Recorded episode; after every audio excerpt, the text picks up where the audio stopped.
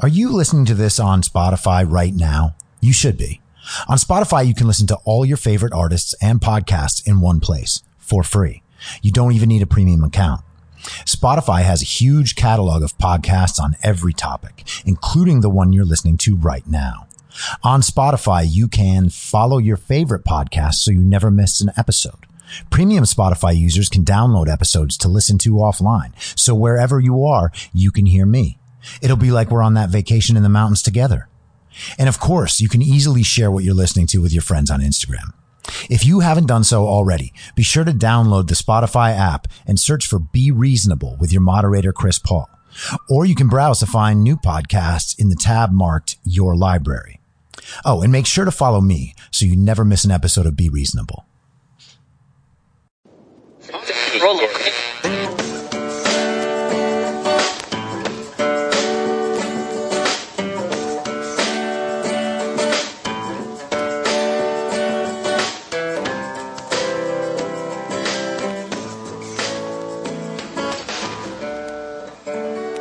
Acting as moderator for tonight's broadcast.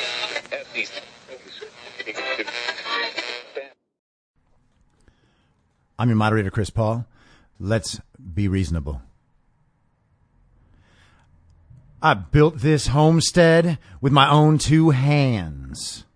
It's high noon for Thursday. What is it? August 27th, 2020. And we just completed the third night of the Republican National Convention.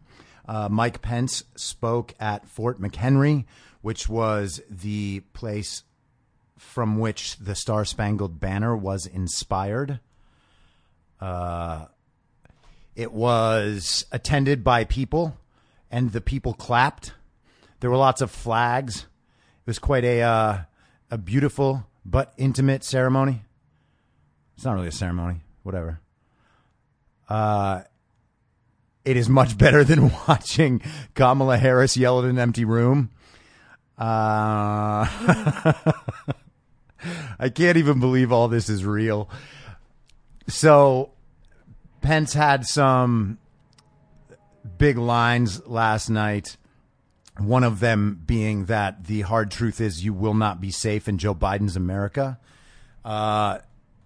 That makes people who get mad about everything mad about a new thing now, which, you know, is okay because they get mad at everything. But the real question is whether or not he's right. And right now, it's really hard to make an argument that he's wrong because in the last 5 years, we have seen a media try to dominate the narrative to convince people that reality is not reality, to control what people can do and say, to help in the destruction of people's lives for doing and saying the wrong things. We have a political party that is more than happy to keep people locked in their homes and unable to work and force them into dependency on government financial relief. We have tech companies that are clearly trying to control and manipulate us. I don't think anyone doubts that. We have academia that has prioritized inculcating people into critical theory and Marxism. Everything now is a system of oppression. That doesn't make anybody safe. They allow rioting and looting. Joe Biden came out with his first statement yesterday, not mentioning anything specific other than violence doesn't help us heal. I'll keep you safe. That is crazy talk. It's been 3 months. And, you know, I talked a little bit about the George Floyd autopsy and the released memos from the medical examiners. George Floyd's lungs filled with fluid from the fentanyl overdose. That is why he was saying, I can't breathe, when he was on his feet. It is conclusively not murder. It is conclusively not from the knee being on his back. And the body cam footage showed quite a lot of that. And they chose not to release it. They chose not to release this medical examiner's report as well. The huckster lawyer that represents all these cases had their own medical examiner come in, and their report on George Floyd's death was released before they got the toxicology reports. So that's how honest this thing has been. And to have witnessed the last 3 months of mayhem based on the narrative that police officers are out hunting black people, that's abhorrent. You know, I've been saying that I think that this Democratic Party is the most disgusting and immoral thing I've ever witnessed. And I don't back off that in the slightest. This has been their doing. This could have been easily prevented if they were responsible about what they were saying, but they haven't been. And it's not an accident. To believe that Joe Biden and Kamala Harris and Nancy Pelosi don't have access to the information that Minnesota's Attorney General Keith Ellison has is naive.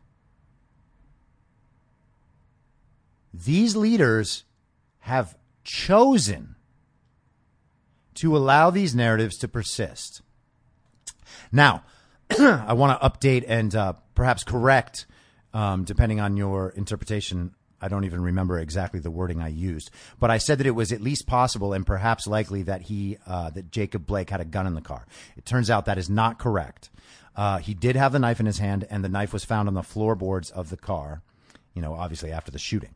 OK, so he was, in fact, armed. He was fighting. The police were called there for a reason. He had a third degree felony sexual assault and other charges of domestic abuse against him. OK, so he wasn't breaking up a fight between other people, and the police just rolled up on him and then shot him to death. That's just a lie. I don't know how that shit gets made up, but it also seems not to be true at all that there was a gun in the car. So that means that shooting was probably unjustified. Unless that car was on and he was threatening to run over people, I don't see how you can shoot a man for a knife. Now, if the officer truly believed he was reaching for a gun, that gets hazier, you know, because their responsibility is to protect the community and to protect each other, you know. That is the number one responsibility. And that's why they were there in the first place, because they were called there to protect the community. So I don't know, man. I don't think there's enough information yet to make a determination. It feels like it was probably an excessive use of force. For the people who think that he should have just been tased, they tried tasing him. That did not work for whatever reason. I'm not sure what the reason is yet. But that's, I think, the best information that is out there at this time. And so that's what we have to go off of. But, of course, none of this justifies what's happening in Kenosha, Wisconsin, and elsewhere. A man in Minneapolis yesterday shot himself in the head, and Minneapolis rioters used that as an excuse to go loot Saks Fifth Avenue. So this is where we're at morally. These events are being used as excuses for awful behavior. All right. None of what's happening right now is going to make any societal difference. And if they thought it was going to help them win Democratic votes, they are very wrong. The polls are shifting strongly against them. I think Rasmussen has Trump's approval among Black American voters at 36%. And the Democrats know that they are going to get beaten very badly.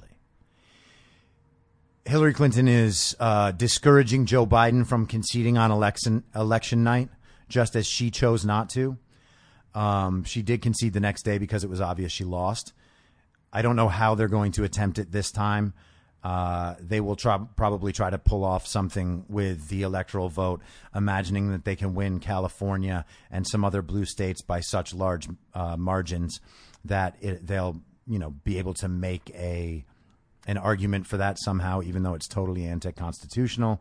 And even though Joe Biden is underperforming Hillary Clinton in 2016, I don't think anyone reasonable who's not completely Trump deranged is going to look around at what's happening right now in the country and think that it's Donald Trump's fault.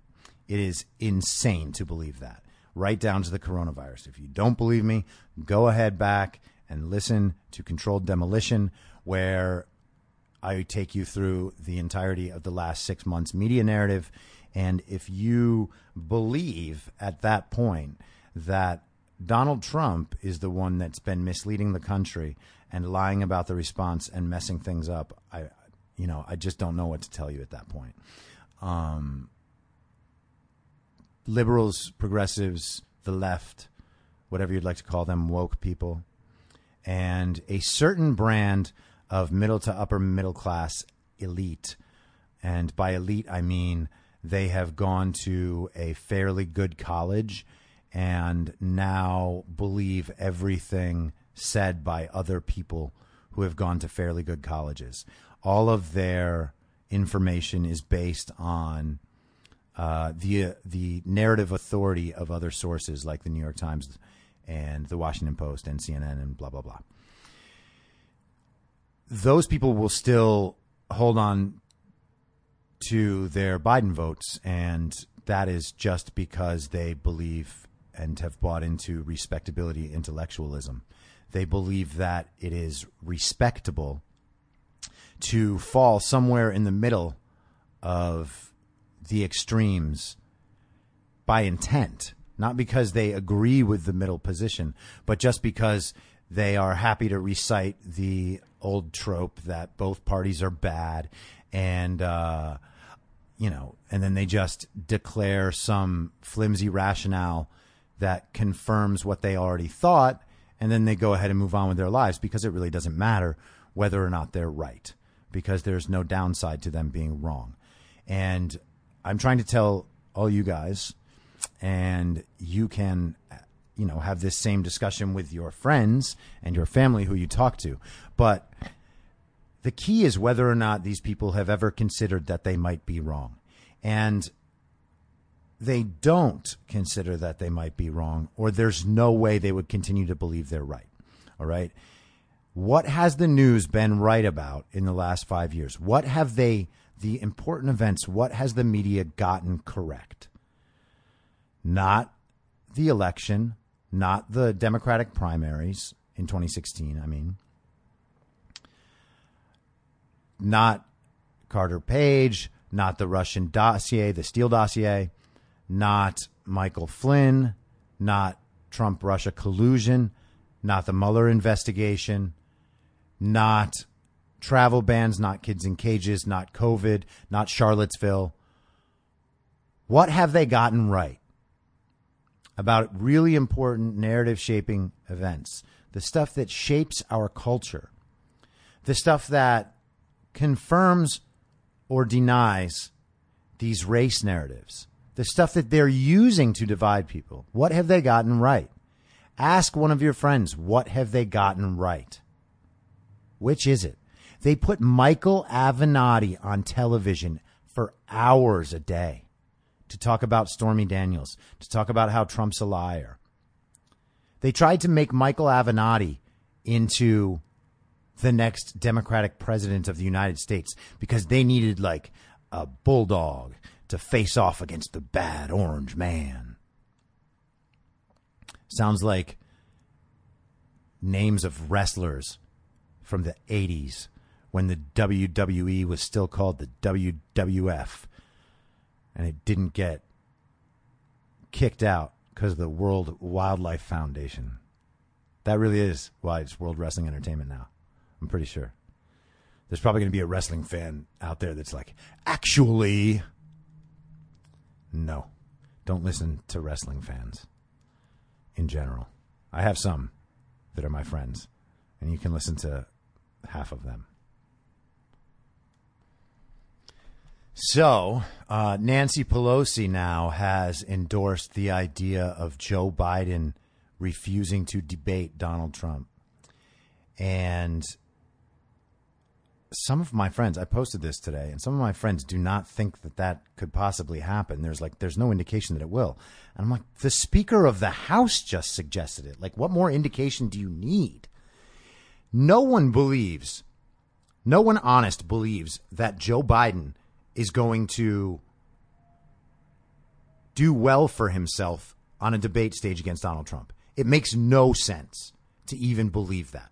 Joe Biden can't answer questions in interviews coherently. The idea that Joe Biden is going to stand on a stage for 2 hours across from a man who has dramatically more energy. Like, it's not even on the same scale. Joe Biden is about a 1, and Trump is a 10 on energy right now. And this isn't like, I don't think energy is the most important thing in the world, but you have to have a sharpness and a focus and an ambition when you go into those situations. No matter how much Joe Biden practices debating, he cannot win that debate. Not stylistically, not visually. He's not going to project confidence and competence. It is not possible for Joe Biden to do that. And this is one of the downsides of trying to nominate a candidate like that and then take this through to the finish line. It makes no sense. Nancy Pelosi saying that there shouldn't be debates is as close to someone in the campaign saying there should be no debates as it possibly could be. They have floated it in the media. They have done the op-eds. Weeks later, she's still saying it. Weeks later, they're still trying for universal mail-in voting. They know which way the polls are headed. Hillary Clinton saying that Joe Biden should contest the election on election night. Is there any indication anywhere that this party actually believes it has a lead in the polls? Can anyone imagine that their convention last week with all their celebrity appearances did anything to improve their standing? They did not even mention the violence and the rioting around the country. How do you not mention that? How are they supposed to be taken seriously as a governing force when they can't even tell a deranged mob of college-educated, unemployed white kids to stop setting people's stores on fire?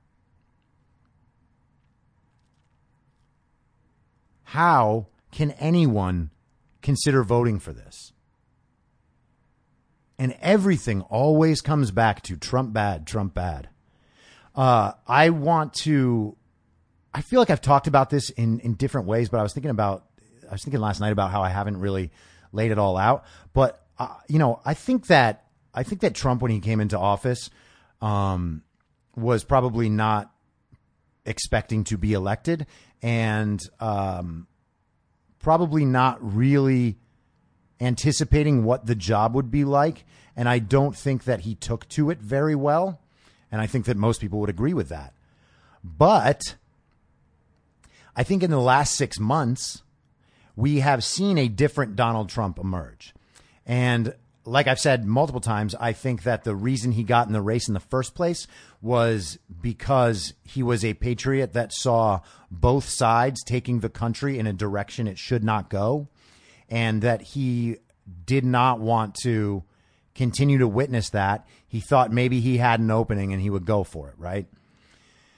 So obviously becoming president out of nowhere and then finding out that most of the infrastructure in place when you became president is as corrupt as the party you just defeated, no matter what party they represent, it's going to take time to ramp up into the position that he wanted to have himself in, which was the position of being able to eradicate those systems from the federal government. And over time, he has been largely successful in doing that. And I think in the last 6 months, he has really realized what he can do and what he needs to do without the distractions of constant investigations and nonsense. And the first 3 years of his presidency were totally dominated by utter bullshit that the Democrats created out of nothing to undermine his presidency and get him removed from office. It did not work. And the reason it did not work was because it was not true. And they are deathly afraid of what's going to happen if he wins again. And they should be, because the entire reputation of the last 4 decades of their party and their icons and the heroes and the people that have represented the democratic institutions for the last 40 years are in dire trouble. And that includes governors like Andrew Cuomo and Gavin Newsom. Andrew Cuomo should and hopefully will be recalled in California. There is a movement right now. If you have not signed that petition, please do. Recall Gavin Newsom. Just Google it. You can find out where people have petitions. You can download your own petition and sign it and mail it in. You can mail in ballot a recall petition. How about that? And we can see if the mail fails. We can blame Gavin's lack of recall on his abuse of the U.S. mail. I hope everyone watched Rick Grennell's speech from last night. Rick Grennell was the U.S. ambassador to Germany from 2018 to 2020. And then he was briefly appointed as the acting director of national intelligence by Trump. He is a gay man and very high up in the administration, very well trusted and very empowered to do what he does. And that's fantastic. He last night went through some of the scenario I was just talking about with the Trump collusion, the setup, the Mueller, all that stuff. And if you haven't watched the speech, like I said, you should, because it is as public and as official a takedown of that process as you will ever see from a public official not named Donald Trump at this point. It is explanatory. It is amazing to me that the media has not focused on it. It's like they're trying to ignore it, because otherwise they would all be out in force today calling all of that a crazy conspiracy. But it is not a crazy conspiracy. And their relative silence has been surprising, honestly. I figured there was just going to be a wave of Rick Grennell stuff today.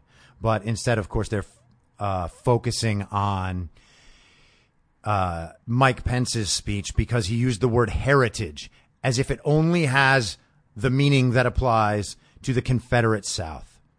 This is where we are now. Day after day of this Republican National Convention, Donald Trump has had speakers from ethnic minorities, Chinese dissidents, people who have escaped communism and authoritarianism in Cuba, disabled people, veterans, gay people in prominent positions, women in prominent positions, the first woman ever to manage a presidential campaign to victory. everything the Democrats say they are has been on better display by the Republicans this week. They have focused more on working class Americans. They have featured working class Americans and given them great time slots to make long speeches, 5 minutes, 10 minutes, in the Republican National Convention to highlight their personal stories, their lived experience, as you might say. And what has the media done in response? They have fact-checked these people's lived experience. That doesn't even make sense. But you've got like CNN's little dork genius, Daniel Dale, like fact-checking regular Americans, private citizens. What is wrong with these people? Imagine how they would react if there was a Republican fact check on the lived experience of a black single mother in the Democratic convention. What would they do? What would they call that? They're still online making fun of the black speakers, calling them Uncle Tom and Coon. They're making fun of the women's appearance and the sound of their voice. These people not only have become what they always hated, they are what they always hated. And the reason that they hate it so loudly is because it is what they are. They constantly rail on the exact same concept when some anti-gay priest turns out gay. They have no problem understanding that concept, that person was gay all their lives and trying to hide it, and so they would speak out against it. Why doesn't that apply to progressive racism or sexism? Why doesn't that apply to the way that they seek out jobs by destroying other people's jobs, trying to take people down so that they can replace them? Like, look at what happens in these newsrooms. They try to find something. What was it? The guy from Boeing? I think it was Boeing. 33 years ago, he wrote an op-ed about how women shouldn't serve in combat positions in the military. And for that, he is canceled from his job. 33 years ago. An op-ed that people agreed with at the time. That shouldn't be seen as anything other than an attempt to take someone's job so that someone on your team can replace them. It's pathetic. It's gross. I was going to wrap up, but one more thing. Gavin Newsom has decided that the CDC advisory on testing is not something that California needs to abide. And in his statement, he said that he has his own experts. Can you imagine the unmitigated gall it takes to say something that fucking preposterous after telling us for 5 months, 5.5 months, that you were following the science and the data? No, you were following your experts. The ones who would say the things that you wanted them to say, while accusing everyone who disagreed with you of doing just that. So now the CDC is no longer reputable for the people who like the science. I think every agency and every person should be taken with a degree of skepticism. So I have no problem in being skeptical about the CDC. I have a problem with the guy saying that we shouldn't be skeptical about government advisories for coronavirus, himself completely denying government advisories for coronavirus. And the thing that he's being skeptical about is the use of asymptomatic testing, the testing of asymptomatic individuals, something that has never made sense ever. we have reached a point of total separation between what the old guard says and does and what reality is. And if you are still trusting the old guard over what you see with your eyes, you are lost, and you're going to have a bad day on November 4th. I will be back tomorrow. I might record it tonight, actually. But it will be back tomorrow at the same reasonable time on the same reasonable podcast network. I do not have a network. You should listen to More Hopes Fall. I don't know if anybody ever listens to me about that, but you really should. Oh, and guys, I always put the ad after this, but if you can, please encourage your friends, encourage the people you share this information with to listen to the podcast, to follow the I'm Your Moderator Twitter and Instagram, and to rate and review the podcast in iTunes. Because it's funny, I have like 3 one-star reviews in there because people got mad at me on Twitter. And so they decided to ratings bomb the podcast. It's hilarious. People are so sad. Anyway, so same reasonable time, same reasonable podcast network. I don't have a network. Listen to More Hopes Fall. Goodbye.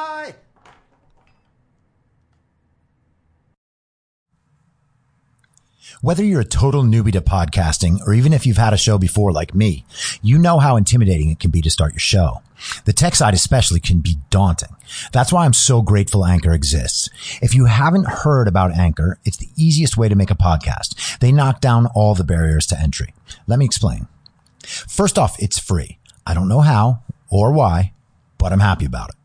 The platform's great. There are creation tools that allow you to record and edit your podcast right from your phone or computer. Anchor will distribute your podcast for you so it can be heard on Spotify, Apple Podcasts, and many more. I can't even begin to describe how much easier it was to get my show on all the major platforms this time than it was a few years ago. You can make money from your podcast with no minimum listenership. That's right. You build your show, you make money. It's everything you need to make a podcast in one place, and the company is committed to the success of its content creators.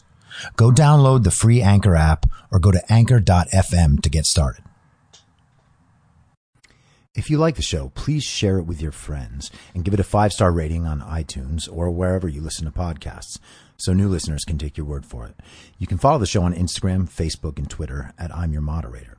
If you have feedback, you can email heymoderator@imyourmoderator.com or use the hashtag heymoderator on Twitter.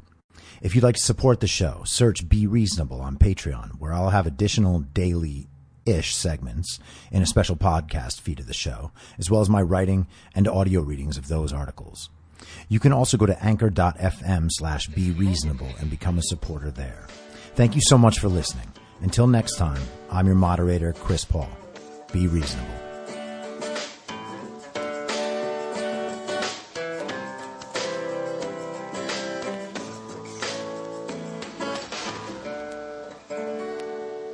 Moderator for tonight's broadcast.